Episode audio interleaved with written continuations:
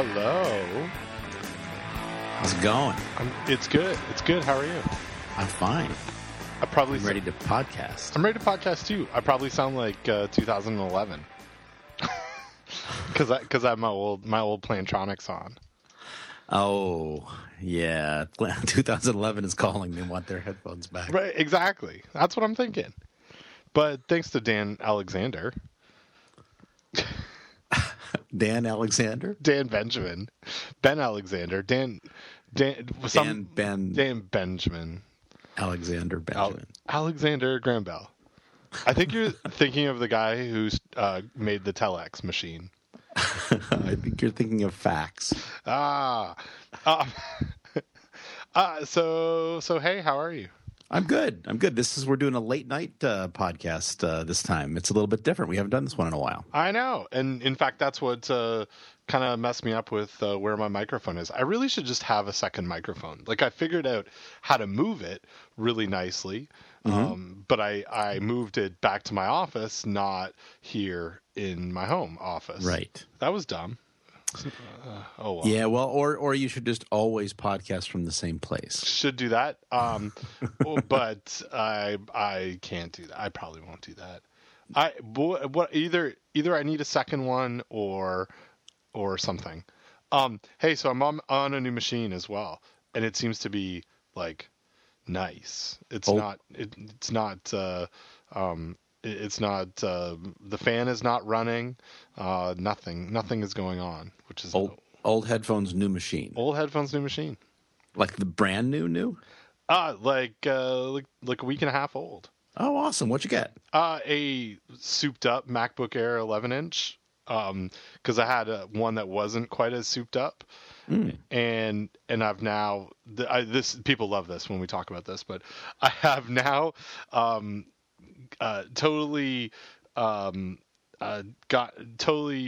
migrated everything from the 17-inch old MacBook Pro that I had to this 11-inch MacBook Air, which is kind of awesome. So this is so now I have a 27-inch Thunderbolt like monitor, whatever they're called, in my office on campus, and then one here at home, and then this little 11-inch MacBook Air, and that's my setup now. Cool. Yeah. So I'm very happy, and it's nice, and it's not tanking out on me. That's good. Yeah. And I'm drinking. Shout out today on what I'm drinking to the Raleigh Brewing Company. I have a something that I'm drinking from a growler. We talked about growlers. We did. Yeah. So I got I picked myself up a growler from the Raleigh Brewing Company, and I'm drinking a. Let me see. Let me tell you what it is. I think it's either, they have some great names. It's either the City of Blokes, or the. Oh no! I'm drinking the House of Clay Rye IPA. It's really nice. I can tell it's you sound rye. Are you sure I just don't sound IPA ish? You do sound a little pale. Oh, excellent. So that's all the stuff that I normally do. I tell you, my Skype isn't working. What computer I'm on, where I am, and what I'm drinking. And I'm not eating anything tonight. I can tell. I appreciate that. Well, you're welcome. No apples, no crunching, no chewing, nothing. That's good. So I am having a bourbon, and I have this. I think I've talked to you about this before. I have this. If they made it at Starbucks, they would call it a skinny mint julep because it's mint leaves crushed up with some Splenda. And then bourbon poured over the top of it with ice. Is that non-fat mint leaf? No, it's skinny in that it's Splenda instead of sugar. Gotcha. But my skinny latte has the non-fat and the no sugar. I'm pretty sure my bourbon's non-fat. Excellent. Well, that's good. My setup here today is a little bit different. I have My desk is facing, it's turned 90 degrees clockwise from how it's usually facing. Which is great, not only for me, but for our listeners who have never seen your office. I think I posted pictures. Oh, excellent. So you've rotated. Have you done this because of the time change? Yes. Excellent. Spring forward, fall back. Fall 90 degrees, or spring 90 degrees clockwise. Yeah. But no, actually I've done it because I've totally, not only is my desk turned 90 degrees, but I have a new desk. So I have invested in some fancy desk and office software, I mean hardware rather. Oh. I have now a really nice adjustable standing desk. Excellent. So I can not, but I am sitting at the moment. But the most important part of the standing desk is the reason I got a standing desk is because I also got a treadmill. So I can walk and type at the same time. I haven't tried chewing gum, but I can walk and type at the same time. And I tell you, I've been doing it for 2 days, and I am kicking butt. Your pedometer can't keep up. Well, it's let's just say it's setting new records. That's crazy. So are you currently walking now? No, I'm not, because that would be rude. But also the treadmill does make some noise. Oh, well, that makes sense. This is going to make me sound ridiculously lazy. I had actually thought about tonight's podcast trying to do it from my bathtub. So take some Ricky Gervais style photos. Right. Take some Ricky Gervais photos. Do a whole podcast in the bathtub. But I thought, there's going to be an echo. And here you are, potentially have a setup ready to go where you could do it while you're walking. That's awesome. Did you see Victoria Beckham on her treadmill stand-up desk? Setup. Do you know who Victoria Beckham is? I think she's a Spice Girl that's married to David Beckham. That's correct. Did I get that right? Yeah, she's Posh Spice. Okay. Yeah. I'm embarrassed that I know that. Don't be embarrassed. That's fine. I gotta find you this this picture because I saw it this week. She's on a treadmill. And she is wearing, and I'm sure just like you on your treadmill, this is in People magazine. I'm going to send you the link via messages right now. Okay. She is on her treadmill at her stand-up desk wearing high heels. So stilettos, I think they're 5-inch heels. So I look forward to some pictures like that of you. Sure, because that's exactly what I wanted to wear when I'm working. It's an added level of. Oh, I did. You know, I did see this. This did come across my desk for some reason. I've been searching for stuff on treadmill desks because I've been considering buying one and looking at some of my people that I know from the internet that use them and things like that. So, I'm. I'm not going to do that. I think you should. Okay, this actually brings up something else. There's another. I'll see if I can find the link of this. But this is us just doing what I saw on the internet. There's a website of a guy who has spent the last 2 years dressing up like the same picture that you would see on a realty sign. Okay.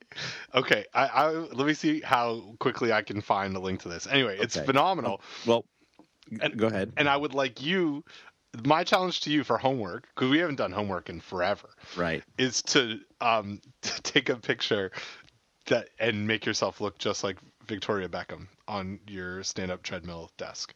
That may be a long time before we do that homework. So. It's too bad, but in the spirit of this website, I think you'll really enjoy this. And I don't you jump to something else, and I'll see if I can find it. Don, let me throw it to you. Well, yeah, thanks. There's like a lot of things going on. So like Bill Marler is calling me on the phone. because we told him like 25 minutes after. And it's 25 minutes after. And you started late, and we've been talking about nonsense. So I'm just going to ignore him, and then we'll get back to him. So what was I going to talk about? Oh, homework. So speaking of homework, I did give my graduate students some homework recently on confidence intervals. Oh. So I have been, like I said, I've been following this statistics blog by this guy, Gelman, and we talked about him on the last podcast, and he posted something very interesting on confidence intervals, and so, or he posted something that related to something on confidence intervals, and so I've sent that to my graduate students as a homework assignment. Excellent. Thanks for, you shared a couple of things from Gelman's blog, including a really nice paper on narrative, and so he's I've started following that blog on RSS feeds in the old school style, and it's pretty cool. How did you stumble across that? Where did you? I don't know where I came across it. Yeah, but I'm really glad that I did. You know, it's like it's probably in the search history of my internet browser.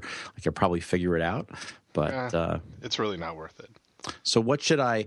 I've told Marler that we're late because of you. That's right. Okay.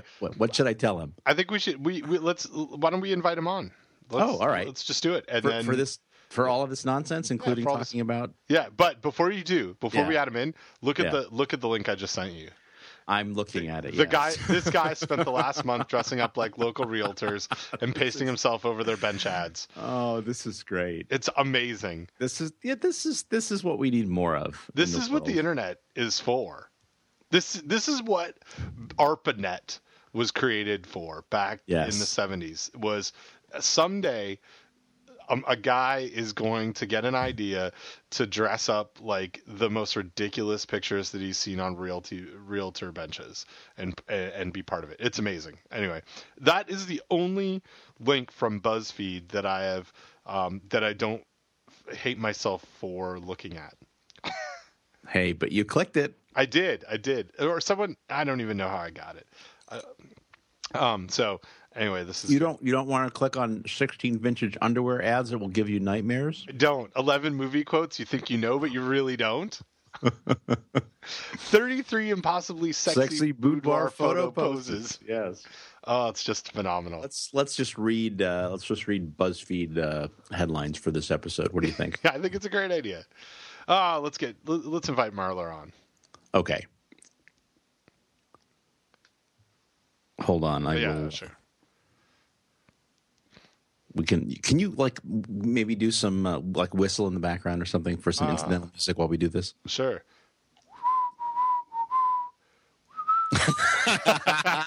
Liar, the liar. I knew you'd like that one. Nicely done. Yeah, apparently I don't know what kind of cereal my wife likes, but anyway. But you know what kind of cereal Omar likes. Yeah, well now I know what kind of my wife likes. Hey, Bill. Hey, guys. How you doing? I'm good. How are things out there in Seattle? They're wet. We've just wet. It's been I think it's the wettest February and March on record. So, which is saying a lot. Wow. Yeah, because it's usually pretty wet there in general. It is. But I've been on this new walking regime. I've been walking between 9 and 11 miles every day since September. And so I've gotten, on the weekends I walk around the island, and it's amazing how many, when you're driving, you don't notice it, but when you're walking, you notice how many little creeks there are. So, yeah. And there's more of them now. So. Don was just talking before you jumped on about his new office set up at home, which involves a stand-up desk and a treadmill, So that. Oh, excellent. Yeah. So in the last couple of days, and it's only a couple of days, it's not like a couple of months like you, I've been doing some more walking. So I'm hoping, so I have always been a fan of walking, and I try to get 5 miles a day, and I wear a pedometer, but I haven't, I usually can do probably four to 5 miles, I'd say. But with this treadmill, I'm kicking butt. So good. Well, I've lost 30 pounds. Wow. So, wow. Phenomenal. And haven't changed much of anything. So, I mean, just walking 10 miles a day will do that. Yeah. So that's fantastic. That's changing something. It is. Yeah. But, you know, what I did is I just tried to think about, like, where I could squeeze that in without, like, changing things. And it's basically, you know, because I commute by ferry from an island. And so now I walk on the ferry, and I get about 5 miles in a day doing that. Huh. And then I've been going to the airport because I travel a lot. Mm-hmm. And going to the airports like an hour early and walking around the airports. So fantastic! Wow. Yeah. Well, congratulations on the 30 pounds. That's great. 20 more, and I'll look just like Ben. Are you growing a beard? I am. I'm growing a beard and shaving my head. Excellent. This is. I think you're going to look like the guy from Breaking Bad. Oh, yes, yeah, absolutely. Walter White. Walter White. Yeah. So Bill, thanks for jumping on and joining us on the podcast. And for the listeners that don't know, we've got Bill Marler of Marler Clark to sit and chat with us for a while tonight. We've got I guess maybe – Bill, you're out of 58 episodes. I think you're about our 6th or 7th guest. I don't know if you had a chance to listen or if you followed. No, I'm a fan. Well, thank you. We had David Gumpert on I guess four episodes ago and had a good conversation about raw milk, and you had mentioned on Twitter last week that you'd like to get on the show, and it's as simple as that. You tweet about it and here you are. Hey. So that's you tweet about it, and then when we tell you that about the podcast we've already scheduled, you are available. So right. It's perfect. Well, I have shows you what exciting life I have. I figured you'd be busy prepping for a trial, or you'd be on an airplane or something else. But well, I was trying to remember if I had to leave tomorrow or Tuesday, but I'm gonna. I think it's Tuesday. I speak at the Idaho Environmental Health Association, so I'm their morning entertainment on Wednesday. So. Oh. Very good. They're nice folks. I spoke to them because I think they're the IAFP affiliate there in Idaho, and I spoke to them a couple of years ago after I joined the board. And Boise, I had never been to Boise before, but Boise's a beautiful city, and they're really gracious hosts. So so it'll be fun. So it's a quick flight. So cool. So we had some stuff that we wanted to chat about. You had sent us some a few. Links on some stuff that's going on that you wanted to talk about. Maybe we should probably start just by introducing or getting you to introduce yourself a little bit to our listeners, a little bit about your background and where you fit into the world of food safety. Well, let's see. I started out as I think I was 3 or 4 years old in the Jack in the Box case. So I was it's amazing. We've now passed 20 years, the Jack in the Box case, and but that was my first foray into it. No background in science per se, no background in food safety, but in the 20 years since Jack in the Box, I've been involved in I'd say every major foodborne illness outbreak that's occurred in the United States. I've represented, some or all of the people in that outbreak. And so, obviously I haven't been in the trenches like, the two of you guys have, or many of the people, in government or industry who, spend their days in and out, trying to do food safety. But, obviously I've seen food safety from a very different perspective and somewhat you know, sometimes very personal and emotional perspective. We, back, I don't know, sometime last year, probably, Don and I talked about the book Poisoned a few times. And that book, for those who don't know, sort of, or I mean, does chronicle the very in depth, the Jack in the Box case. And really, you know, it's really, really interesting read from someone, you know, I've known you for a while and didn't know sort of all the ins and outs of the depth of what was going on. And, you know, as a scientist and someone on the technical side of things, it was really an interesting read to see how the legal aspect kind of fought itself out, or how you fought it out, or, you know, whatever the right terminology is. But a lot of that stuff was pretty fascinating to read about, and it's a very good read. Well, you know, I think, you know, for lawyers, or for, at least for me in this space, I'm as fascinated by what you guys do, and especially, you know, the microbiology and the epidemiology that I've had to learn incredibly the hard way. All those things are somewhat still, you know, exciting and a mystery to me. And I know for most people that the law is, you know, kind of can be a frightening and, you know, mysterious place too. You know, that most people want to avoid, you know, so like, you know, I want to avoid, you know, some, you know, dastardly bacterial disease. And, you know, most people want to avoid lawyers at all cost. We, yeah. No.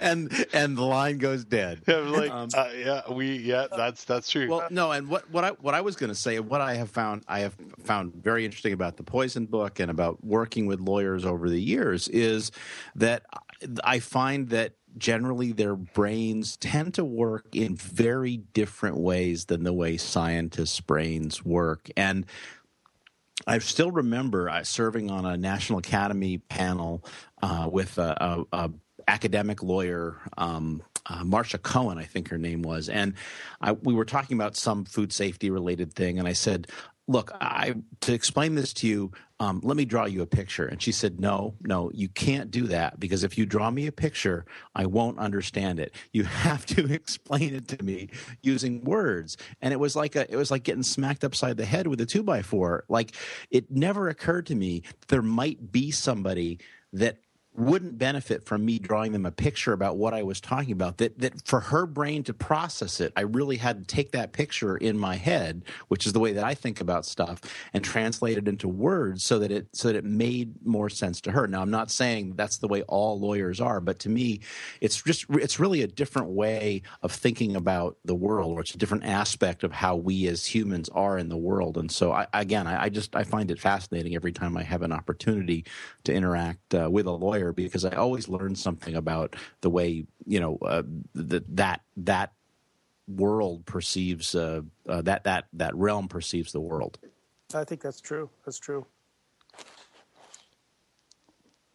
So Ben, I know in the show notes you had indicated you had a bunch of questions that you wanted to ask Bill. Well, yeah, I mean, it's just some topic areas. I think there's there's so much going on. You know, in the world of food safety and litigation, that we've talked about on the show a lot, that are really hot topics that I think the listeners seem to be interested in, and Bill, you're involved in a lot of them. I mean, like you said in the introduction, you've really been part of pretty much every national outbreak and a lot of non-national outbreaks as far as I can remember. And it's kind of cool to just sort of check in with you on what's, you know, where things are at with some of these cases. We've talked a bunch about Jensen Farms, and I'm sure you've talked a ton about it. And Don and I weren't sure if you were able to talk anything about it with us today, just because of where it's at. But I'm really interested in two parts of this, you know, following this from the outside. One, it's really the first time that that we've seen a service provider, Primus Labs, involved in named in the lawsuit. And then also we've got this, really interesting situation that you've written about a lot with the criminal charges and probation for the Jensen brothers. Is there anything that you can chat about it with us on that? Well, I actually, those are the two, in some respects, most fascinating parts, of this outbreak. It's this outbreak is, unusual, partly because it's such an incredible tragedy. I represent 46 of the 60 claimants who've come forward, and 28 of those people that I represent are either people who died or the family members of people who died. And so, I certainly have been involved in cases where people have died in foodborne illness outbreaks, but it's just sort of the immensity of this has been, just crazy. And each one of these families have just an amazing story of people who, Purple Heart winners and World War II, successful lives, retired, golfing every day, eat a cantaloupe, and they're dead in 10 days. I mean, that sort of story, repeated again and again and again. People who had survived cancer or who maybe were undergoing cancer treatments, moms who were pregnant and, had child, the child was born prematurely and with deficits. I mean, it's been a real emotional strain, on the families. And the fact that the litigation has gone on for 3 years, which is unusual in the length of time, and it's also unusual because, the depth of the number of defendants and the size of the defendants. It's pretty unusual to be in litigation where you have you're litigating against the two largest, retail companies, basically in the world, Walmart and Kroger, and their hordes of lawyers. But the real fascinating aspect of it is, one is it's the criminal thing that has happened with the Jensens. It has been, that aspect has been almost the topic of, every single speech that I've given to food safety or, to food purveyors and over the last 3 years, whether that was my topic or not. I mean, somewhere somebody goes, Mr. Marler, let me get this straight. I can unknowingly ship contaminated product into the marketplace and I can be charged with a crime. And I'm like, that's true. Well, so if I've done everything correctly and I've just shipped the product into the marketplace and somebody tests it and it's found to be positive for salmonella, E. coli, Listeria, even though no one's gotten sick, I can be charged with a crime. And I'm saying that is absolutely correct. And, clearly that law has existed for a very long time. It has never been enforced. And this outbreak, because of 33 people dead, it was pretty difficult to ignore it. And so, the prosecutors, used the law that existed. It is, I think, opened up the eyes of a lot of manufacturers of food. So, Bill, do you think that it was Only a matter of time, though, before the FDA would have done something like this anyway. I mean, obviously, this was a very significant case and a huge tragedy. But was it getting to the point where it was going to be about time for the FDA, you know, with FSMA coming and with them needing to sort of flex their muscles for them to do this, or was it would it really have taken a very unusual, significant, catastrophic outbreak like this to spur them to action? Yeah, I and this is, you know, based on 20 years of doing this kind of stuff. I mean, obviously, 33 people dead, that's significant. There have certainly been, you know, many, many, many outbreaks that I've been involved in where, you know, hundreds of people have been sick and then, you know, less than a dozen die. But usually what you see in the very few handful of cases where they've been any kind of prosecution, there's some sort of intentional act or, you know, really, you know, what you'd call gross negligence, something that really sort of shocks the conscience. So this outbreak had a lot of the, you know, the horror of 33 sick, but you didn't have. You basically had people being not real bright, running an operation. There was no intent here. There was not even. You know, and I can speak to this very clearly. There was no intent to save a buck or, you know, to, you know, ship product that they knew was potentially contaminated. This was just not. These people just weren't smart. In contrast to, let's say, PCA. Exactly. But it's hard to see that it. It had, you know, I would not say it has anything to do with FSMA or FDA flexing its muscle. I think what it is, it's the Office of Criminal Investigation that's existed for a long time, utilizing the laws that have been on the books for, you know, literally decades. And, you know, it'll be interesting to see the next prosecution. That to me, that'll tell us much. That'll tell us whether or not whether or not this was just sort of a one-off. 33 people dead. We got to do something, or if there's really something more interesting going on. I can't reveal the name of the company, but I did get contacted recently. By the U.S. Attorney's Office, interested in investigating a meat company that supplied contaminated meat to the marketplace.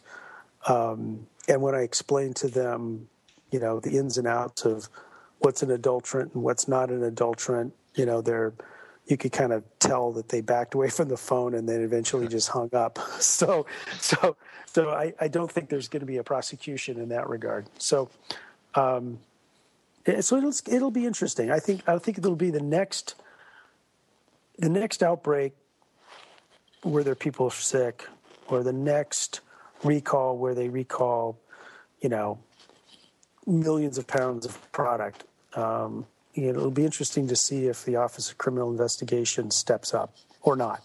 What, Bill, going back to the Adwala case in 1996, there was, I think, that were there not criminal charges brought against a couple individuals there? Was that a different law that was used, or is that the same kind of thing as what we saw with Jensen? It's not what you thought it was. Okay. What most people thought it was. What happened was they were under investigation because of the E. coli O157H7 outbreak. But what they got charged with and what they were eventually pled to was misbranding of product. Oh. Because when the investigators went in, they found these 50-gallon, like hundreds of 50-gallon drums of fructose. That they were adding to their product, but yet they were saying that it was all natural, no additives. So what they got hammered on is not because they sickened... Not the illnesses. 80, yeah. Mm-hmm, sickened 80 people and killed a kid. They got nailed because they were mixing fructose in with their product and not telling the consumer. Huh. So it's, yeah, it's kind of, it's interesting. And, you know, and most of the prosecutions that have, you know, come forward have been, you know, under the adulteration side, but have been adulterations not the way we think about it in food safety, but, you know, in a sense, economic adulteration. Fraud type stuff. Mm-hmm. Okay. Yeah, exactly. So, like if we had a situation similar to what happened in Europe last year with the horse meat being branded as beef and other things, that kind of adulteration is it? Exactly. Okay. Exactly. I don't know if you saw any of this last year, but here in North Carolina, the governor signed this bill into law that limits a farmer's liability for food safety illnesses. And I don't know. So I'll send you the link if you haven't seen it. No, I saw that. Okay. Yeah, does it do anything? Does that, I mean, from your standpoint, if, you know, say a situation where an outbreak was linked to a North Carolina producer, does it matter? You got to always think about illnesses and the potential litigation that might come from that. You always got to think about, once you walk inside a courtroom, there's 100% liability somewhere in that courtroom. And the law allows for that liability to get apportioned amongst everybody who's in the room. So if you've got a producer that the governor has said is 0% liable, then that liability, that 100%, has to be found somewhere else. And maybe it's the retail outlet, and maybe there's, you know, depending upon the type of product, maybe some of the blame, you know, can be shifted to the victim, you know, if they were, you know, buying raw milk or, you know, raw oysters, or, you know, if there's an allegation that the hamburger was cooked in, you know, inappropriately, or they ordered, you know, rare steak. I mean, within a courtroom, there's always 100% liability. If there are decisions that are made by legislators and governors to say that one group should be immune from liability because of, pick a reason, they're still going to fall on somebody else. So it was, when that law came out, Don and I talked about it on the podcast, and I think I wrote something on Barflog about it. I can't remember, but I remember thinking that although it seems like it's really good and protectionist for the producers, you know, thinking about it from the political standpoint, from the governor or, you know, whomever sort of push it to the legislature. I also thought that the unintended fallout is if I'm a retailer and I'm a national retailer and I've got a choice between someone in North Carolina and someone who's not in North Carolina to sell me some stuff. And I know exactly what you just, you know, brought up, that there's 100% liability somewhere in that courtroom, and all of a sudden I take out the supplier of that product as one of those links, and it's, you know, likely a larger portion is going to fall back on me as the retailer. I might not choose to purchase some stuff from North Carolina, and I don't know if anybody's doing that. Or if anybody's even aware of it, and it, you know, right. Often this stuff no one hears about or sees it until it's tested, right? Like that there's right. there's an issue, but that's the kind of stuff that I'd be thinking of if I was a retailer or a food service company. Yeah, I mean that's absolutely correct. And the other thing too is that, let's just use that as an example. Let's just say you've got a producer, you know, farmer in North Carolina that they've now said that there's no liability. And that farmer, who's got no liability to the victim, sells cantaloupe to the grocery store, and the customer buys the cantaloupe and gets Listeria and gets sick and dies. And the family of that person sues the grocery store and sues the farmer. And, the farmer says, no, the governor says, I get a free pass, so I don't have to deal with it. I can guarantee you what will happen is that, when the retailer pays out the judgment, they will turn around and sue the farmer to collect that money back. So... The law is a very, very nasty mistress. It'll find you somewhere, and it'll hit you because, legislatures may try to sort of do the political thing, but contracts between stores, big producers, and farmers, always benefit the powerful. And grocery stores will push the liability right back on the farmer. And even if the governor was trying to protect them, it doesn't really protect them. Yeah. Yeah. And it might be a situation where it gets some votes. Yes. It looks good. It looks good. Yeah. It looks really, really good. It looks good, but it doesn't. And, and then, of course, many times what people seem to forget is that voters also are consumers who eat, if you try to create a system where victims have no recourse, no economic recourse against someone who's cost them, hundreds of, if not hundreds of dollars, thousands of dollars, hundreds of thousands of dollars or millions of dollars in medical bills and future costs. If you try to create immunities from that, getting back to somebody gets tagged with that 100%, and it may be that the victim has to absorb it, or maybe the taxpayer has to absorb it, but somebody absorbs it. Mm-hmm. So,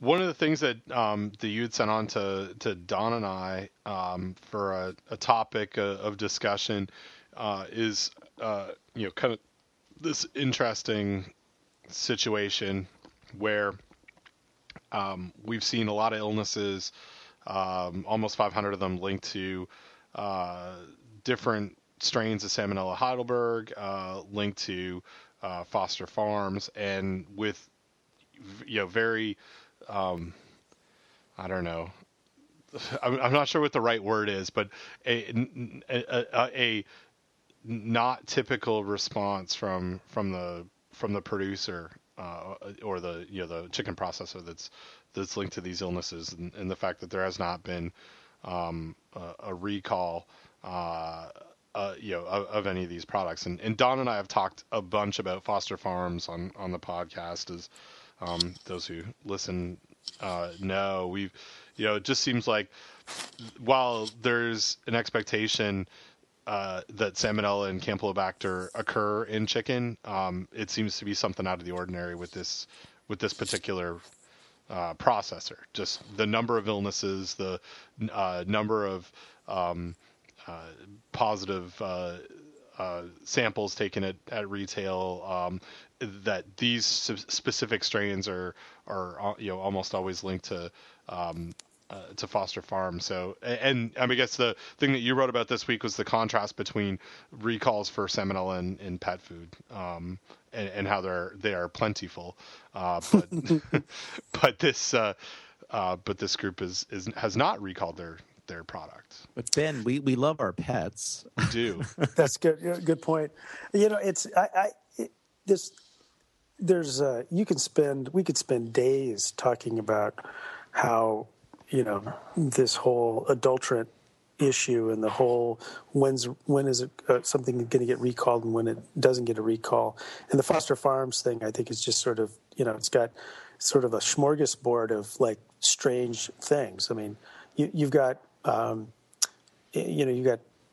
you know, over 500 people sickened. You know, if you use the CDC numbers, that's about 29 times that is the actual number of people sickened probably in this outbreak. So it's a significant number of people. And, you know, but there's no recall. But yet when a similar outbreak happened with Cargill meat, I remember I think it was the 2010 IAFP conference in Milwaukee. And, you know, it was, you know, the rumors were running rampant through the IAFP meeting, you know, that there was going to be some big recall. And it wound up being, you know, 20 million pounds of meat, you know, recalled, 134 illnesses. And, you know, I'll throw this out to you guys. You know, if you walked into a room of non-lawyers, non-food scientists, and said, there's an outbreak that's been going on, sicking 500 people by eating chicken, and nothing happened. And there's this outbreak of, 134 people, and they recalled 20 million pounds of meat. Why didn't they recall the other chicken? You know, and the answer to the question is I think would be most people would go, I have no idea why they did that or why they didn't do that. I mean, it's to my view, it's sort of, and this may be where we can really talk about, you know, sort of the lawyer thing. I mean, to my way of visualizing this or putting into words, this makes no sense. Yeah. And let me come back to that same sort of discussion we had on the North Carolina law. The other thing here is that you've got a bunch of buyers, the people that stand between Foster Farms and the consumers, whether that be at food service or retail, that also continue to buy the product, right? Mm-hmm. So you've got this.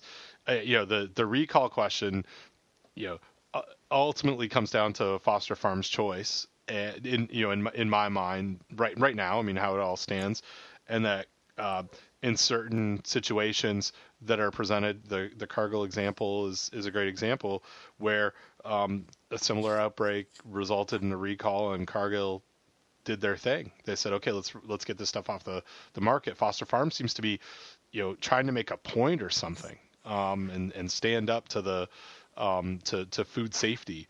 If we go back and look at some of the early media coverage that quoted that, their communications folks, and then but people are still buying it. I mean, that's the thing it shouldn't. And this is where, you know, we talk a lot about marketing food safety and letting the market dictate stuff. And I know that you and I. Come at this from different angles. Where, yeah, if the market does its thing and it fails, then there's got to be some legal recourse for that. In this case, people are still, weirdly in my mind, buying from them. And I guess I'll answer my own question a little bit. It's probably because they're so massive. I mean, I don't know what the portion of chicken is that they produce, but they're not you remove them from the marketplace. Chicken goes up. The price of chicken goes up. Mm-hmm. Well, and I have a couple of reactions. So first, I think we have to call out Cargill for doing the right thing in that situation. Yeah. And maybe it's a difference in corporate food safety culture, right? And Cargill just knew that the right thing to do. And again, maybe from years of getting beat up and lawsuits and other things, they knew that this was the right thing to do, and maybe Foster Farms doesn't have that experience. But I would say that the reason why the product is still on the market and people are buying it is that people either don't know or don't care. I mean, it's a sad state of affairs, but, it would be very interesting to go into supermarkets and survey people and say, what have you heard about chicken being recalled, and do you know what the brand of the chicken is? And by the way, what brand of chicken have you bought today? I mean, yeah, what was – there's some expression somewhere about nobody ever went broke underestimating the intelligence of the public, right? I mean, it's sad to say, but I think most people may just not know, or they may think, well, surely – my chicken is safe because the government is keeping me safe. Surely the government wouldn't let this product be on the market if it could possibly make me sick, right? I mean, I don't know. I don't have any other explanation. Well, I think you're both right. And my little twist to this is that I think that's exactly why government is needed. And maybe you guys won't agree with me on that, but I think regulation is absolutely needed because consumers, whether they're super busy or super stupid or combination of both, or there's just too much information, or they believe that, why would the food be in the grocery store if it was unsafe? Or a combination of all those things, that's exactly why, I think you really need to create, not only a food safety culture, to steal some stuff from you guys, but to not only create a food safety culture, but to have, enforcement mechanisms, by the government that, give consumers sort of that justification that they can be somewhat oblivious to food safety because, frankly, they are. Yeah, and I would say, I mean, Ben and I have both gone on record as saying, with respect to the raw milk discussion, that we're libertarians on that issue. But I don't disagree with you at all, Bill. I think that there is a need for regulations, and ultimately, I think everybody, the government and the industry, both would be a whole lot happier if the government would just leave the industry alone and the industry would police itself. I mean, examples where that's happened, I think everybody walks away a lot happier because the industry knows how best to control the problem. But where we need laws and regulations are to step in situations where clearly something needs to be done and the industry is not doing it. Now, the problem is that that's a kind of a fuzzy line, right? At what point does the government need to step in? And then, of course, we live in this wonderful country where meat and poultry are regulated separately from everything else, and that leads to additional confusion in the mind of consumers and in the mind perhaps of lawyers and certainly of food safety microbiologists that work at universities when we have to explain this thing to people like, well, this is the regulations we have and the reason we have them is because of history. Right. But it makes no sense. But that's but I think we have regulations for a reason, and it, we have the HACCP mega reg for a reason, right? And we have the FSMA for a reason, and hopefully we're moving towards a food supply that's safer and that has better designed, more helpful regulations that everybody can appreciate. But it's a long, hard road. Well, and I mean, in this case as well. Okay. Oh, sorry, Bill. No, go ahead. I mean, if we look back to 0157H7 as an adulterant, once that happened, it seemed to work, right? Like that seemed to matter. It seemed to place a lot of emphasis, and I'm sure the beef industry, still grumbles about that, but that forced them to do something different, and it forced. Not all of them, because some of them were already treating it like that. And I think that in this case, we're looking at, one pretty prominent big part of the industry. That's a really interesting perspective, Ben. I think you're, right on. I mean, I think that a lot of times, regulation or, these lines in the sand, 0157 as an adulterant, they're not necessarily designed for the people who could get by without regulation because they probably do the right thing anyway, but they're designed for the rest of the market. Maybe that's a small or maybe a large part, but people who just can't seem to do it for the right business or moral reason. Yeah. And, you know, Don and I are both part of the Food Safety Preventive Controls Alliance, you know, this group that's putting together a training program to help small and medium-sized producers comply with the preventive control rule under FSMA. And I think that that's, you know, that's exactly it. What you know, in my experience through this,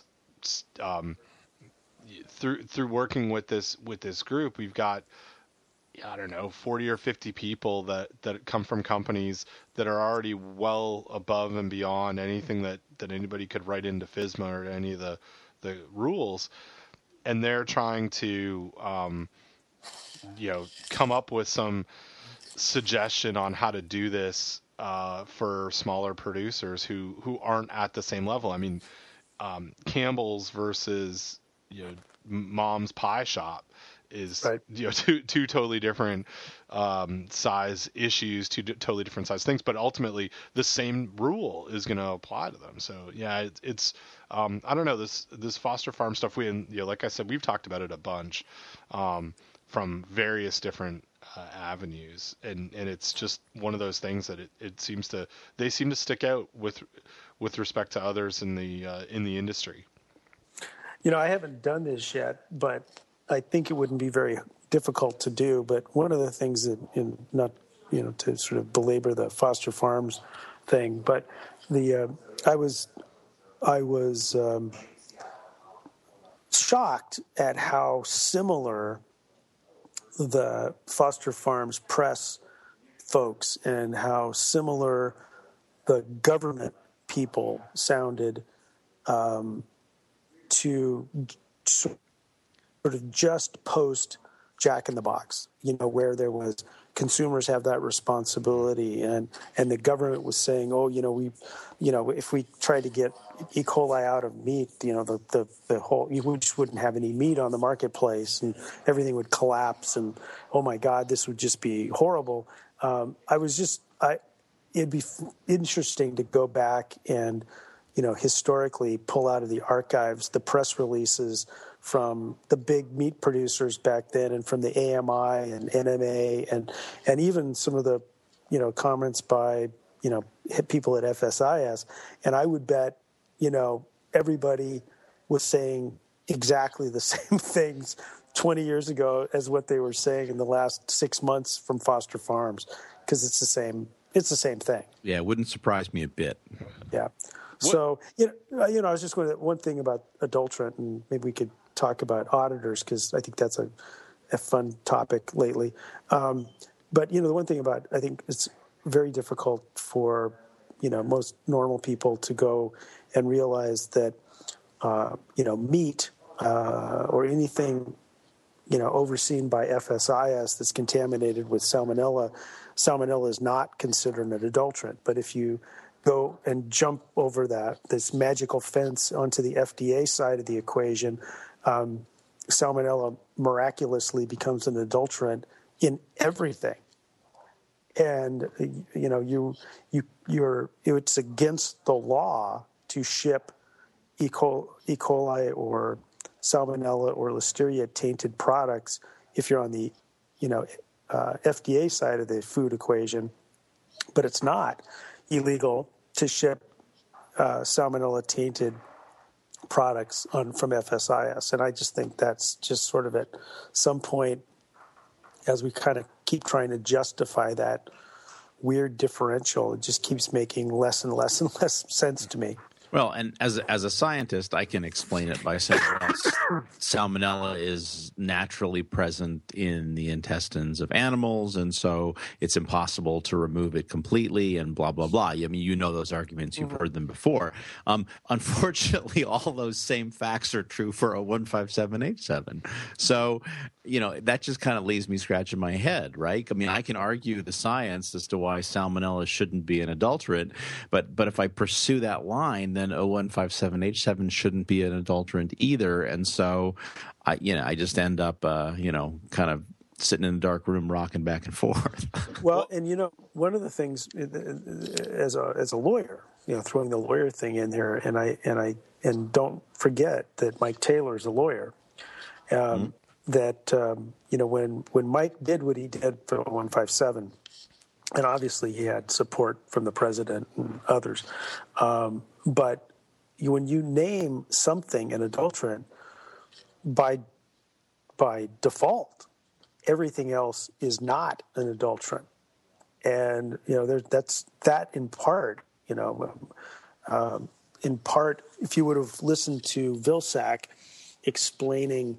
He was getting grilled the other day by Rosa DeLaura on the Foster Farms issue about, you know, why isn't salmonella an adulterant? And he was like, oh, legal this and legal that. And, you know, one of the things, the good thing that Mike did was say O157H7 is an adulterant. It may not make sense from a scientific perspective, and I agree and appreciate that dilemma there of you rocking back and forth in a dark room, which I now have a visual of you, Don, that I'm never going to be able to shake. But you know, I mean, that's just a functional reality of what FSIS did 20 years ago. It's by shutting the door on 0157, they kept the door open for, you know, other adulterants. Well, this is a good place for us to transition to something else that we've talked a bunch about too, which is the zero tolerance for Listeria and ready-to-eat foods, where if we look at salmonella, well, we'll look at O157H7 and salmonella as these organisms that takes on average very few to make you sick. You know, so having a presence absence test that shows that it's in there is enough to say, okay, there's a public health risk here, but Listeria is not quite the same way. And we've, you know, following Jensen Farms, following, I mean, even going back to a couple of years before that, just this increase of recalls that have been based on presence absence of Listeria, no illnesses, and that product coming off, you know, maybe or maybe not there's a public health risk there, right. Because it, you know, because it needs to have the right conditions to grow to the hundreds of thousands of cells for someone to ingest it, and it's kind of an interesting one to look at, and the Jensen thing brings it up, you know, nicely, is that, gosh, if you go back before that outbreak, that, you know, really tragic outbreak, as you mentioned, and you asked Don and I or some of the other colleagues out there that we have in the you know, in the microbiology world, and say, okay, do you expect to see Listeria on the outside of a cantaloupe and then potentially on the inside? I think we'd all probably, you know, shake our heads yes, that it's there, but we haven't seen illnesses with it, and it's probably not in the levels high enough to cause illness. And then, bam, we have Jensen Farms hit, and it's like, whoa, what's different here? Because there's probably been a lot of Listeria floating around in fresh produce for a long time, but, you know, very few outbreaks or illnesses. Well, and we didn't have any farmers building an inoculation machine to make sure that every cantaloupe left with massive levels of multiple strains of Listeria. Right? Well, hang on though. Actually, let me, as trite as that comment is, I've been to a bunch of farms, and I think there are a lot of inoculation machines out there, but no outbreaks. I mean, that's the thing is, you know, there's, you know, we focused a lot on this. And we would never, you know, I would have just assumed that we'd be focusing on salmonella or 0157 for these fresh produce items. And then all of a sudden we've got a Listeria thing. And it's not, I mean, really happened again yet. Well, but this brings us back to Foster Farms. Yeah. Why is Foster Farms causing so many cases of salmonella, right? What is different or unique about their operation? What was different and unique about the Jensen Farms operation such that it caused this catastrophe? Yeah. And I don't think in the end, I don't think we know. And, in either case. Yeah. And even, I mean, Bill, you've had some experience, I mean, quite a lot of experience visiting facilities post-outbreak. right? And visiting, you know, farms, but I mean, on the processing side, you know, some of the stuff that I remember reading about on your blog and seeing, you know, going in and I don't know what that process is from a legal standpoint, but walking around, right, and taking pictures and mm-hmm. trying to figure out what was going on. You've been in this food industry or around the food industry for 20 years. I'm sure you've been in other facilities that haven't had outbreaks. Do they look all that much different? I mean, there's something different obviously about these places that cause them, but what, you know, is it something that you as a, you know, walking around and being inside of them can literally see or pick up? Well, certainly the ones that I've been in, have usually been the worst of the worst. Yeah. Yes, the PCA, the Wright County egg barns. I mean, some slaughterhouses, the Jensen Farms facility. Actually, the Jensen Farms facility was, considering what it was, what I thought was actually not a bad place. You had an edict from the big box retailers that cantaloupes should be pristine when they arrive at their stores in certain size boxes, and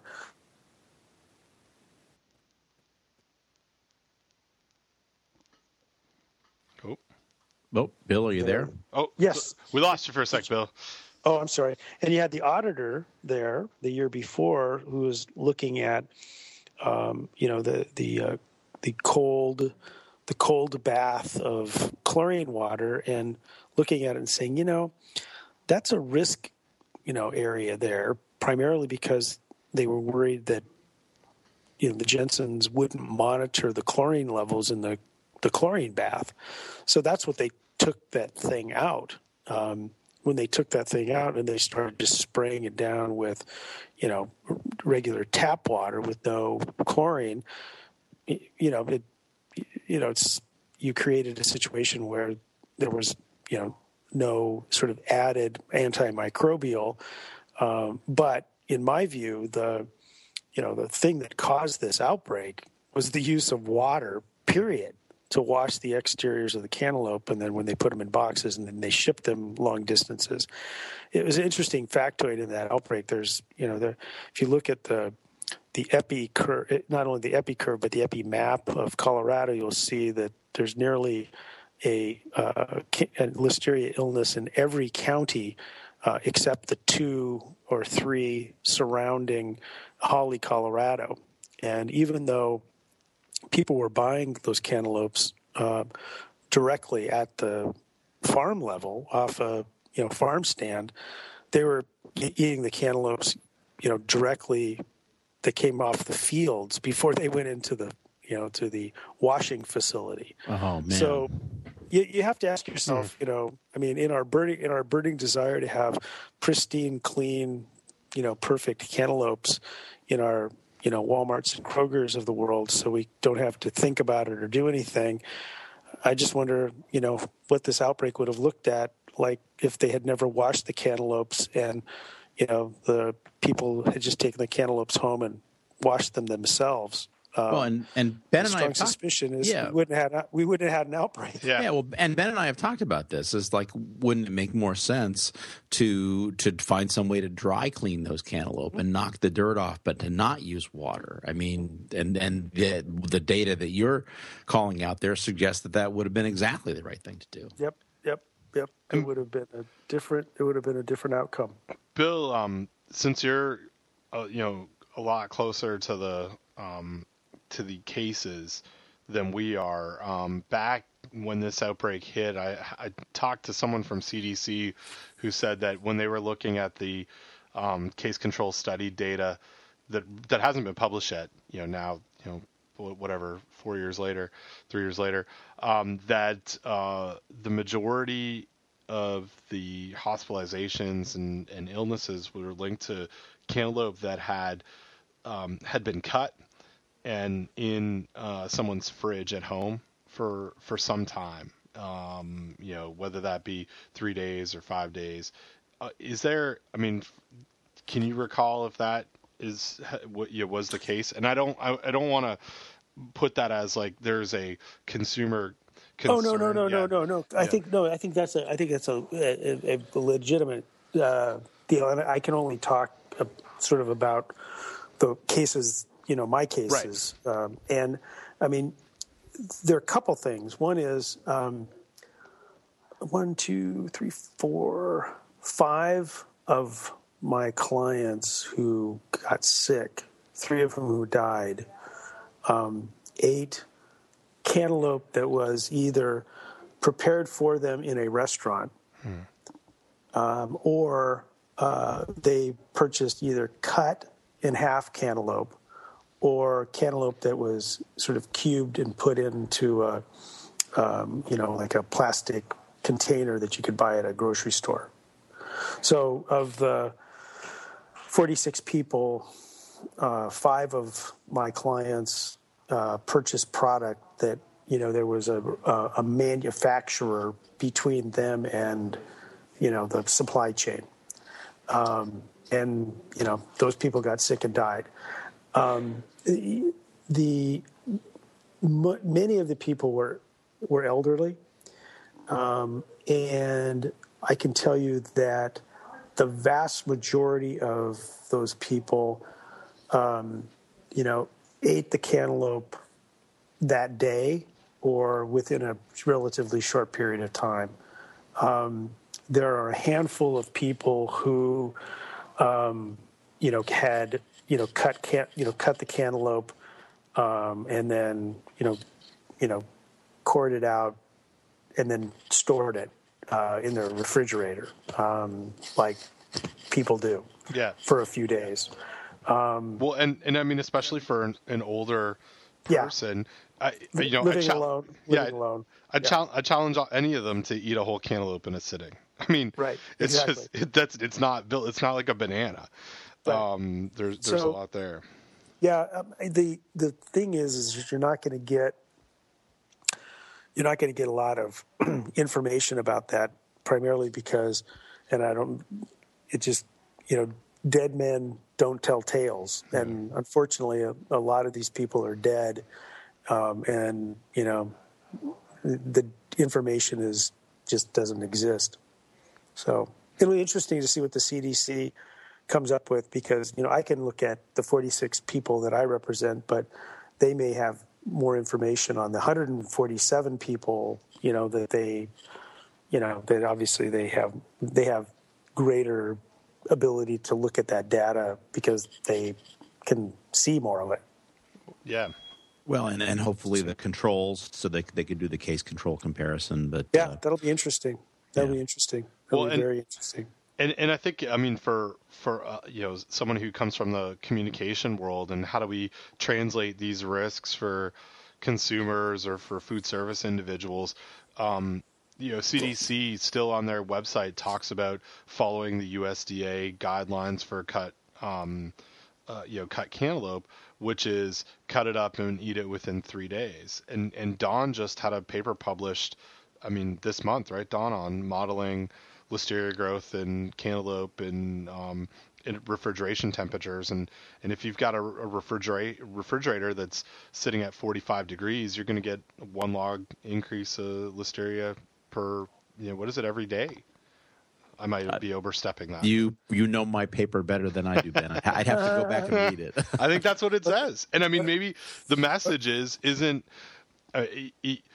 It's along the same lines as the Foster Farms stuff, and something that Bill said probably the first time that I saw you talk, or the first time that I met you, around labeling and really truly getting at risk messaging, having stronger types of messages that this stuff will F and kill you. You can do what I do is anytime my wife went away for a few days this week and weekend with some girlfriends, and so I was here sort of managing the household in my way I do that, which is take everybody out to dinner and then to breakfast. But I was you know, I was looking in the refrigerator, and I have to admit, I don't do it as often as I should. And so I was looking in the refrigerator, and there was just a lot of stuff in those, you know, crisper drawers that I think had been there for a while, and things that could have Listeria on them. So I just started pulling them out, you know, them randomly and putting them in the garbage can. So, you know, that's my, you know, I need to probably send my wife out of town more often. We'd probably have safer stuff. We'd have less stuff in our refrigerator, but it'd probably be safer. Mm-hmm. So, well, and I mean, I think that's it. Is the more we know about what happens in these outbreaks, the better we can make our messages. I mean, if cutting and holding it in the fridge increases the risk, then we got to get that information out. And truthfully, it's not just, I mean, nerds like us, it's the cantaloupe industry that's selling the stuff. Needs to be able to tell people how to handle their products safely. Mm-hmm. I would agree. And, you know, and then the whole thing about, I still think it's really fascinating, you know, when you have specs for products being designed from, you know, on high in these, you know, big box stores. When the specs are coming out down the chain, how many of those have anything to do with food safety and have more to do with appearance? And then nobody paying attention to how the appearance spec may well, you know, be more problematic for them on a food safety level. So, and I'll throw you another one out there that we've seen. You know, post Jensen, and also if I go back to some of the work that I used to do with greenhouse producers back in Ontario, that the individuals, the companies that make the sorting machines, that make the, you know, the graders, these, you know, hundreds of thousands of dollars that go into these cantaloupe lines or whatever, you know, pick the product. They're built for speed and efficiency, but I mean, try and clean it, and create a, you know, a sanitation clean break. So you can limit your likelihood if you do have an issue that you have a lot. I mean, there aren't generally in you know, and Bill, you've probably seen the same thing. Don, I know we've talked about this. I think if I'm a fresh produce producer and I use a line, I might, you know, spray it down with some chlorine every night, but there's a whole lot of food contact surfaces that aren't really cleanable and sanitizable. And over my season, I have one lot. I mean, I'm recalling everything if I have a problem. I don't have a way to break some of the niches for pathogens on those machines. And it's, you know, it's an engineering thing at that sense. It's, you know, folks that are building these things aren't thinking about food safety the same way that nerds like us are. I'd agree. Yeah, absolutely. Well, we've had you on the line here for an hour. Don, is there other stuff that? Well, you know, there was one other question, Ben, that you wrote that I would be very interested in getting Bill's perspective on, and basically what Ben wrote here in our notes file is norovirus outbreaks and why you don't do them. That's a good one. Well, primarily because I'll take my first norovirus outbreak that I was involved in was clearly ill workers transmitting it to the people they were serving salads to, and it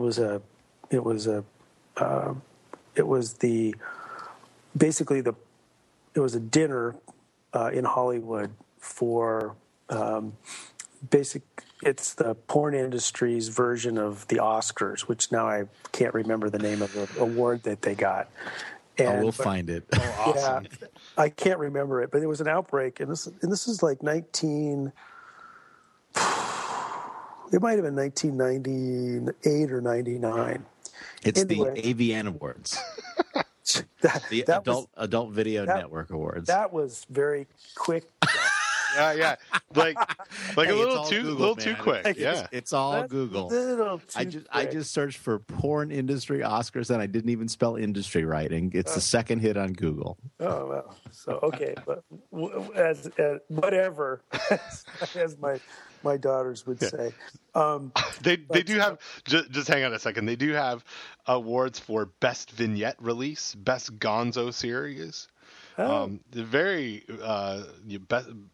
performance, and then a lot of things that we probably can't say on the podcast. Yes, best. But in any event, the LA County Department of Health did a great investigation, and they had not only investigation, but they did a charts, and they showed. Yeah, tables and which servers were serving what tables, so you could see the spread of the norovirus and throughout is who was the sick worker and all that. That was much more sort of straightforward, kind of in my wheelhouse. Contaminated food causing somebody to get sick, the worker being the vector, the salad being sort of the most likely vehicle, and that makes sense. But one of the things about norovirus is that it is almost impossible sometimes to figure out how it came into a facility. Was it a customer bringing it in that spread rapidly? There's the studies that show that it can be airborne, waterborne, foodborne. And from a causation perspective, in order to prove that somebody could have done something about it, you need to sort of prove that you could actually do something about it. And I think norovirus is just one of those sort of bugs that doesn't lend itself to like a particular process that says, oh, that's how it happened. So that's why I sort of have shied away from them unless it's real clear that it's, either foodborne or had been born, by an employee. And I know, you obviously focus on food, but are there other lawyers like you that focus on things like infection control? And we saw something just this weekend where there was a long-term care facility in Minnesota. Right, the norovirus. Yeah. I saw that. Yes, and so it's like, so it's kind of like it's not food, but it's maybe infection control at the facility is not very good, and that's a contributing factor. Yeah, there MRSA. There are a lot of but once you're now getting into the realm of in a really sort of medical malpractice, and again, you've got to be able to show not only that illnesses and deaths occurred. But then you have to show that how it happened and that what they were doing was below the standard of care. And each one of those things is causation. And are they operating below the standard of care? If you use the four deaths in Minnesota, they might. But as you can imagine, since norovirus is so easily transmittable, it'd be one thing. You have to look at each fact. Did you have one person with norovirus, in room number one, and they didn't, they knew about it, they didn't isolate it, they didn't do anything, and then people in room 2, 3, 4, and 5 were the 4 people that died, and they did so. In a rapid succession, and had they isolated room number 1, cleaned the facility, these other 4 deaths wouldn't have occurred. That's the kind of fact-specific stuff that you got to get in a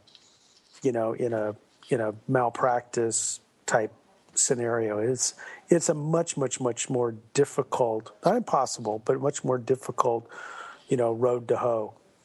Where with food, some of the facts are, well, you know, the outbreak strain was found elsewhere. Correct. Or, you know, some of those things are, it's a little tighter. I mean, that. Yes, correct. Yeah, okay. Yeah, yeah.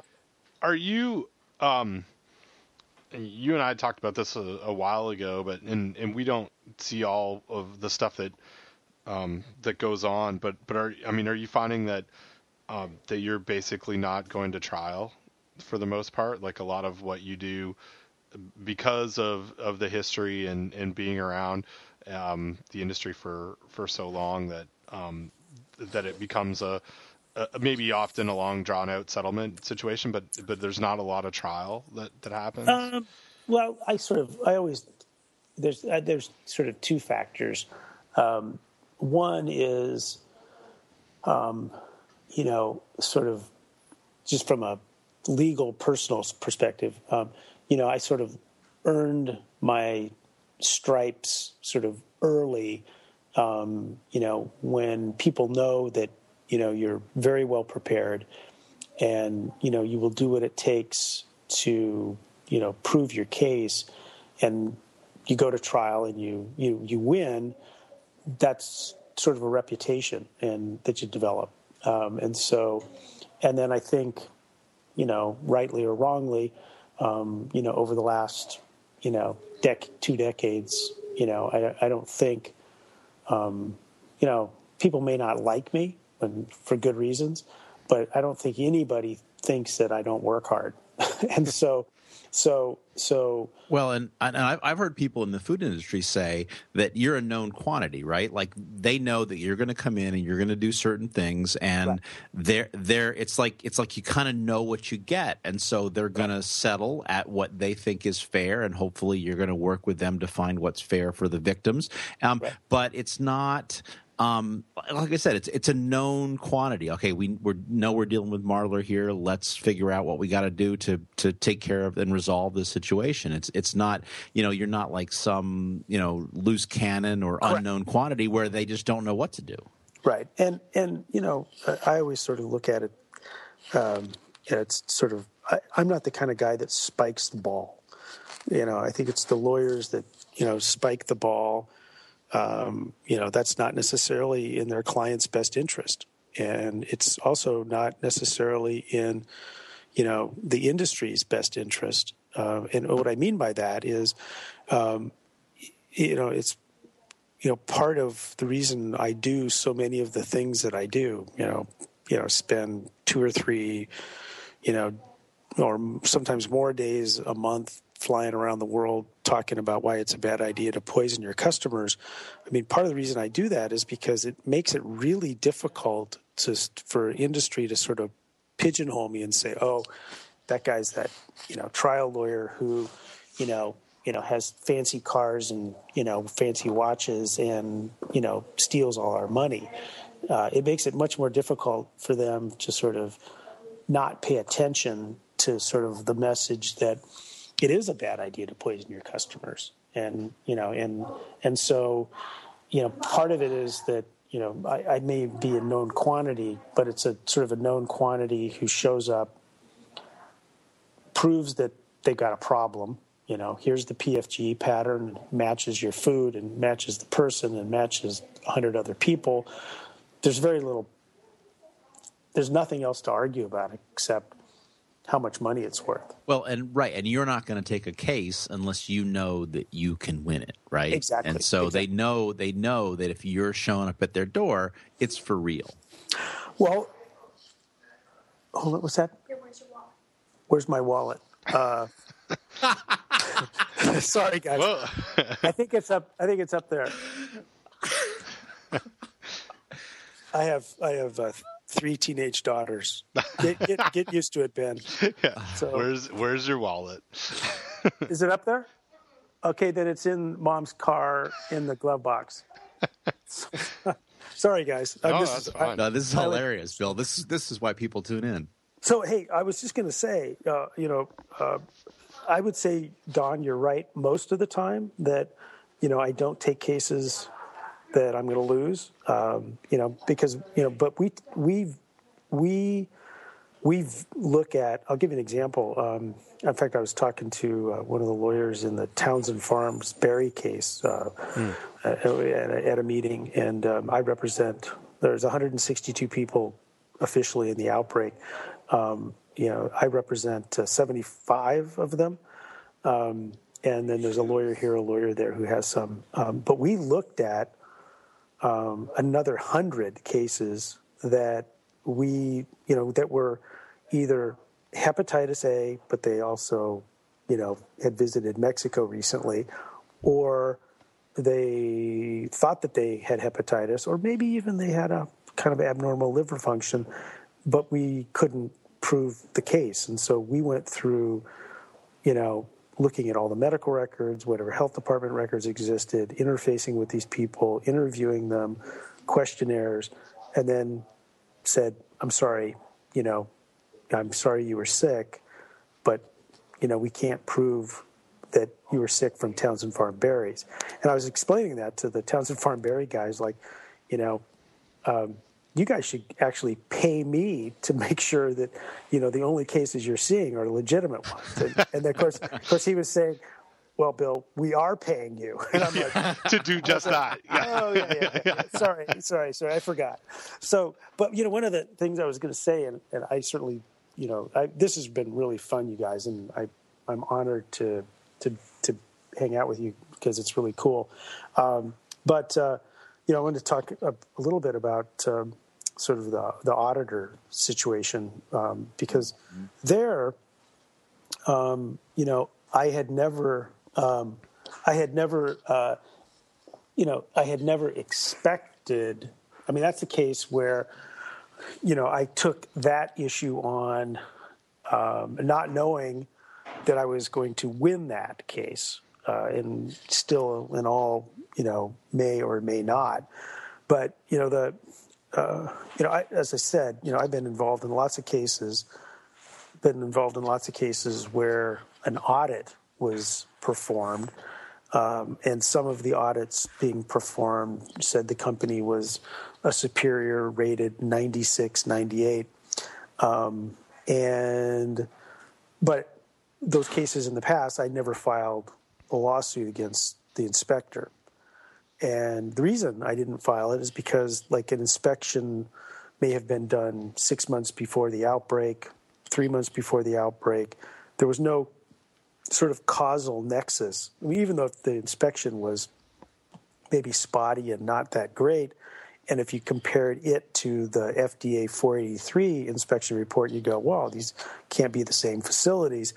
But the time difference, the causal relationship, the temporality of that is just, you couldn't say that it was something related. Jensen Farms was different. I mean, Primus was there. I mean, not only were they were there in 2010, they were there in 2011. They created Jensen Farms' food safety plan, which is not something the public knows, but they created a food safety plan for Jensen Farms in 2010. And when they audited them in 2011, of course, no one looked at the food safety plan to see if Jensen Farms was, they didn't audit off that plan. And so it was a real sort of different sort of situation. And it was also one where both Walmart required the use of, you know, this particular auditor, auditing company. And so had they failed the audit, which they should have, based on their own auditing, they should have failed that audit. These cantaloupes never would have made it into Walmart, maybe never would have made it into Kroger, and we probably wouldn't have seen this outbreak happen. So a real different set of facts, which is, you know, unfortunately is freaking the auditing industry out to you know, to no end. But I was always, there was a I think it was in the Packer, one of the Produce News or something like that. One of the reporters had gotten a hold of the lawyer for Primus and, you know, was asking them questions about, you know, what is this, you know, said it was a superior rated 96. And the lawyer says, well, everybody knows what a 96 means. Like, and you're like, no, not everybody knows what a 96 means. Like, so, what does it mean then? Yeah. So this is a real big expansion of also the law. I mean, the law of the land prior to this Jensen Farms case was that auditors in these kinds of situations do not owe a duty to a victim. They owe a duty to Jensen Farms. They owe a duty to whoever they contract with, but they don't owe a duty to the victim. And our argument has been that, you know, the victim of the outbreak is a third-party beneficiary of the contract between Jensen Farms and Primus, and that there actually should be a legal duty. Primus has filed 30 motions in all these in many of these cases to dismiss our claim, and I can tell you they've lost every single one of them so far, which is 6. And so they have now created a new body of law that I think they the auditing industry will wish had not been created. Interesting. So we've talked about auditors a bunch as well, and I did a workshop with our good friend Gordon Hayburn in Dubai this year, weirdly, which I've also been to Dubai with both of you, so it's an odd situation. But where we talked about Gordon comes from the auditing background and is now working with a nut company in Canada, but the audits themselves aren't inherently bad. It's that no one does anything with them, right? Like that's the situation. It's if someone is looking at what's contained in the notes and what's there beyond the, you know, if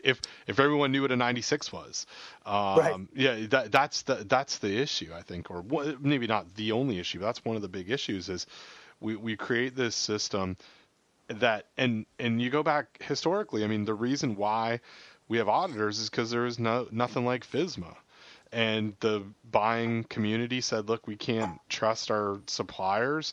We're going to help them by coming up with standards and then having them pay somebody to say that the standard's being enforced. And then they're going to gain entry to the marketplace. And really, what the auditing companies, and this is, you know, me just reading it from the outside, they also don't tell people how to use their audits or make, you know, decisions. And that's, I mean, just like with, you know, some of the stuff that Don and I talk about is we can show you what the risks are, but you still have to make the risk management decision. And that a lot of the decisions are consistently not being made based on information that they have, even if it was good information. Right. No, and, you know, I mean, you know, the beef industry, you know, at the turn of, you know, 1910, 1920, you know, they made the business calculation that they'd rather have, you know, inspectors being paid for by, you know, taxpayers. But, you know, the advent of mass production and advent of, you know, mass-produced food post-World War II, where, you know, all of a sudden you had this need for potentially, you know, employees to be inspectors in food facilities that were now going to be overseen by this FDA.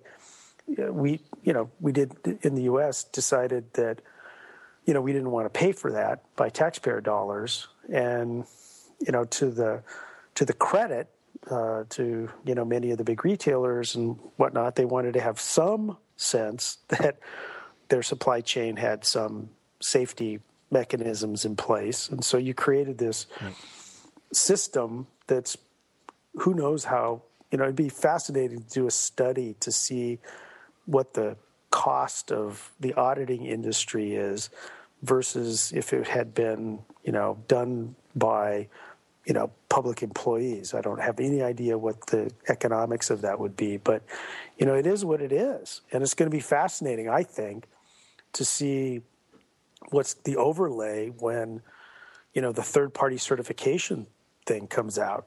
I mean, you know, I have no idea what that's going to look like and the impact that's going to have on the auditing industry or, frankly, the repercussions of the Jensen Farms litigation to the auditing industry. It could have very profound and unknown impacts, potentially good, but potentially not so good. Yeah, interesting times.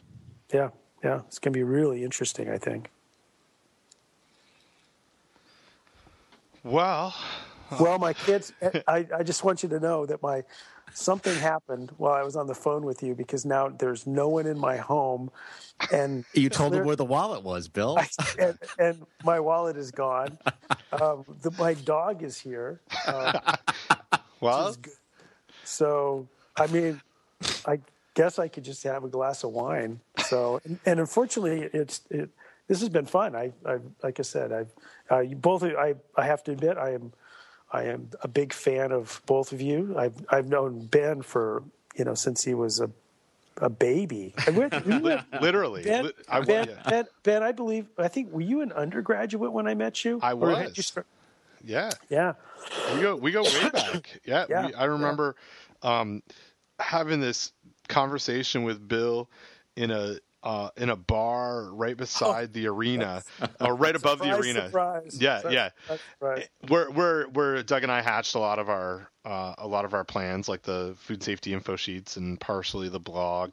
But I remember having this. Bill got like so excited, so he came out and visited us, and we just like rattled off outbreaks that were going on, both, you know, everybody sitting around this table, and Bill's like, this is so cool, you guys are nerds just like me. And it was true. It was really good. Yeah, it was back, I don't know what year that was, but I was definitely an undergrad. Yeah, it might have been in the late 90s, it could have been 99 or 2000. It's a long time. I've probably known Bill longer than most of the other people I've known food safety. So, no, thanks for coming on. We appreciate it. Well, I appreciate it. And, you know, if there's anything I could ever do to help you guys, please don't hesitate. Oh, thanks a lot, Bill. It's been a real pleasure having you on the show. Yeah, and I'll see you guys Food Safety Summit. No, yes, no? Not me. I mean, IAFP. Oh, I'll be at IAFP. We'll be there. Sure. Yeah, I've got they asked me, I don't know what I did or didn't do to deserve this, but they asked me to give a speech at IAFP. So I've been sort of working on my working topic is sort of, you know, an overview of the last 20 years and sort of using what I consider to be, you know, the success of, you know, 0157. Because, you know, one of the things that, you know, and obviously there's still outbreaks and there's, you know, but... you know, the proof is in the fact, and I know I've told Ben this before, is that, you know, from about 1993 to about 2003, about 90% of my firm's revenue was E. coli cases linked to hamburger, and that is pretty much zero now. And I think that's stunningly good news for hamburger eaters. So that's stunningly good news. Absolutely. So, well, good. Well, anyway, we'll look forward to seeing you in Indianapolis. And again, thanks again for sharing your time with us today and your insight. My pleasure. It was great. My pleasure. Thanks, guys. Thanks a lot, Bill. Bye. Bye-bye. All right. Cool. Oh. Yeah, he's doing more than giving a speech. He's the Parkin lecturer. He is. So, yeah.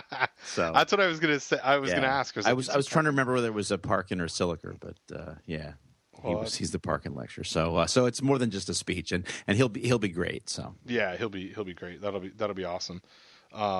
that was fun. It's good because we talk about lots of different things, and we've talked about Bill a lot on the podcast, and it's cool to get his his insights, and he answered. He talked about everything we wanted him to talk about. Yeah, that's absolutely. He's open. Yep. So that was cool. Absolutely. So what else? It's it's 11:00, Don. It is. Should we? Can we very quickly talk about my meeting Lex Friedman though? Yes. Yes, we can. We can definitely. This is awesome. You sent me a link to Lex's Daily Lex. Yeah. And I don't know Lex Friedman from Lex Luthor.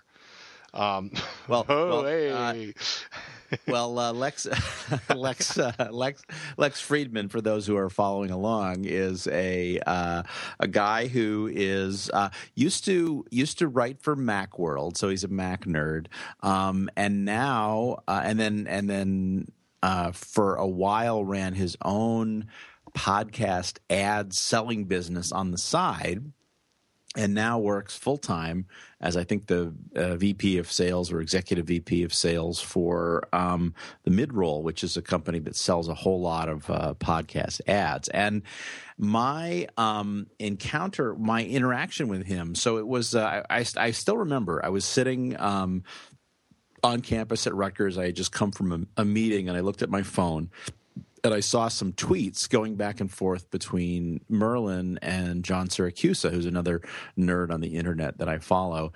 And I said to them, hey, you guys are really funny. You should do a podcast together. And of course, Merlin has a couple of podcasts, and John has his own podcast. And then it was just must have been something about the timing.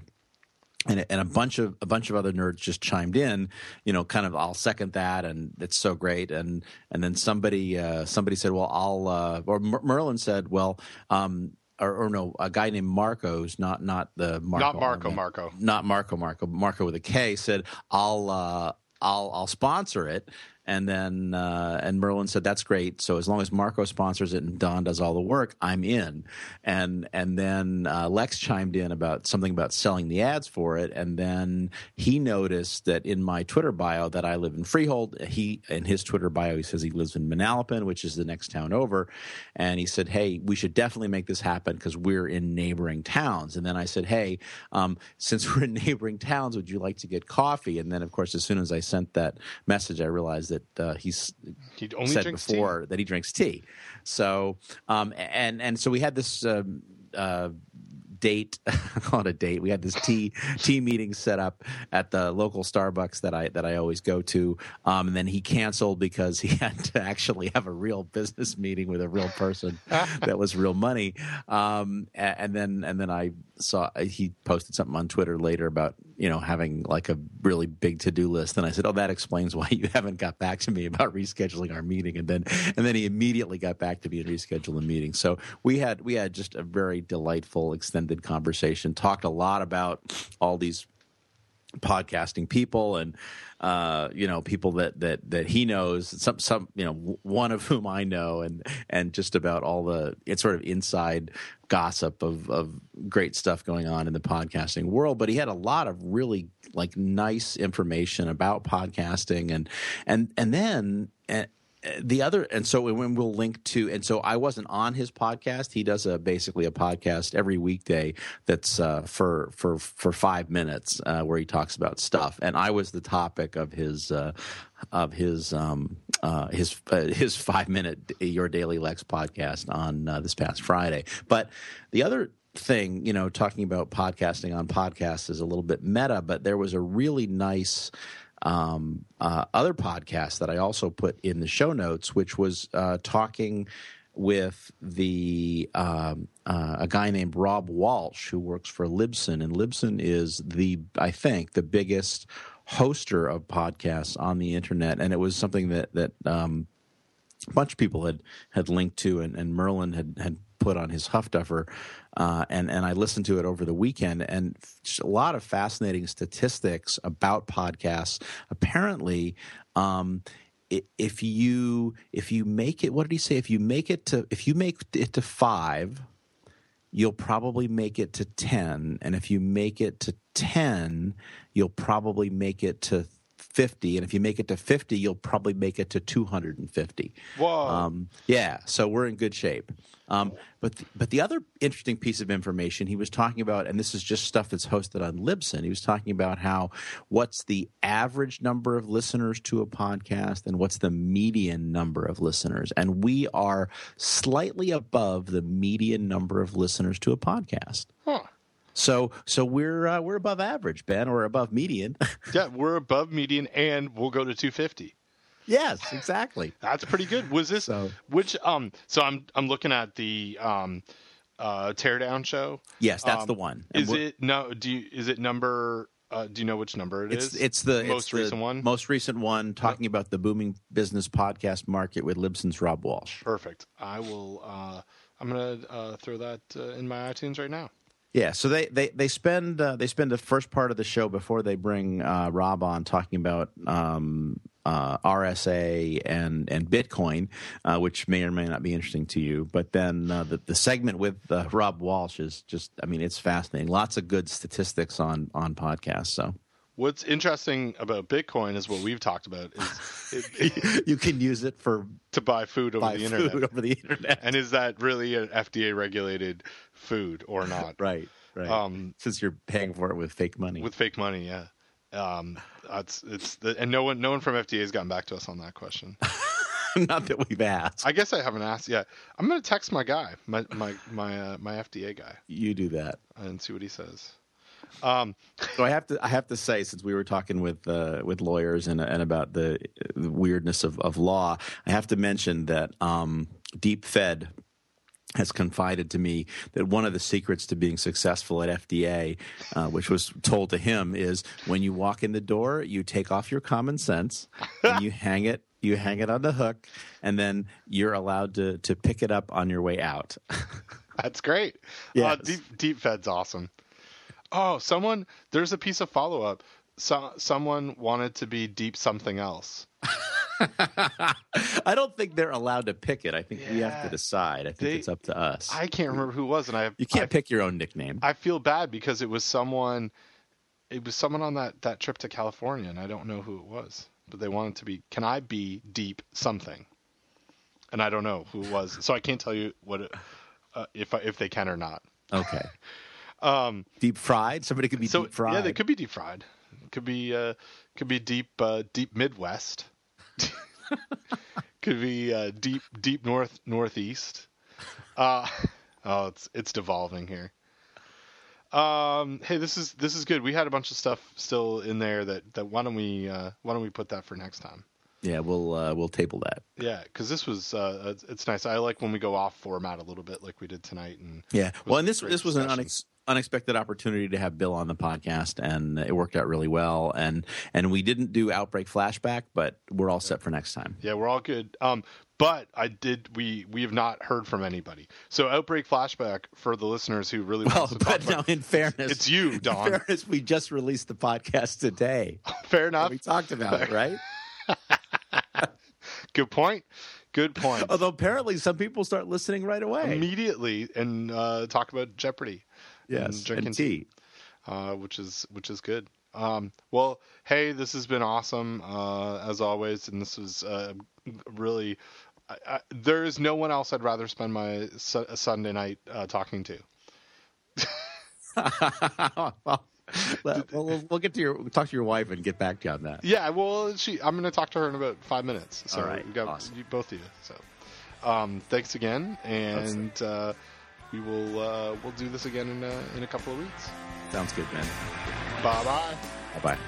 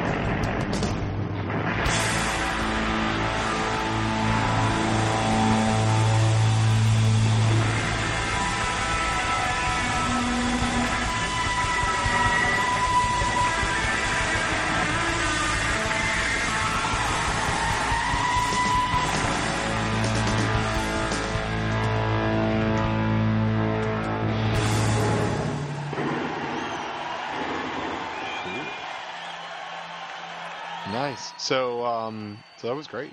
Yeah, that was really good. Fun stuff.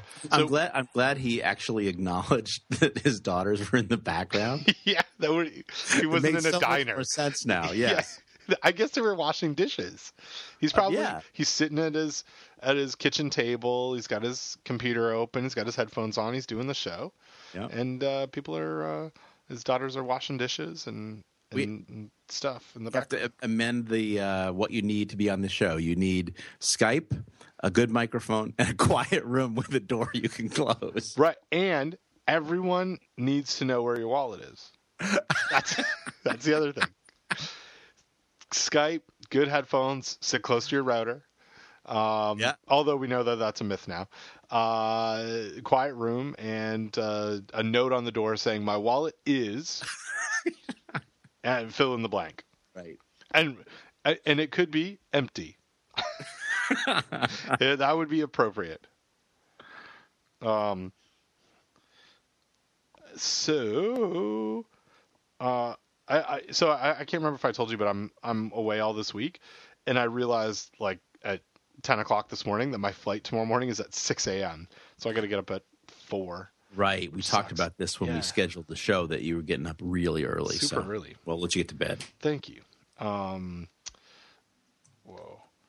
What just happened? The new calendar, like with Mavericks, takes a little bit getting used to for me. I use BusyCal, so I would not know about that. It's like when you have something that's all day, you try and click on something like at a particular hour, it just brings up the all day. Oh, huh. Don't like that. Nice. Check out BusyCal. Yeah, okay. You are right most of the time. So, well, at least I'm helping you spend money. Yeah, that's good. 59. We're only I can't do math. We're like less than 200 away from 250. Yes, we are. We're 191 away. We're after we do 59, we'll be one away from 60. It's gonna be amazing. Yes. I think we should retire at 65. What do you think? Well, I think 67. Okay. Would be the appropriate time to because retirement age is going up. Mm-hmm. Have you watched House of Cards yet?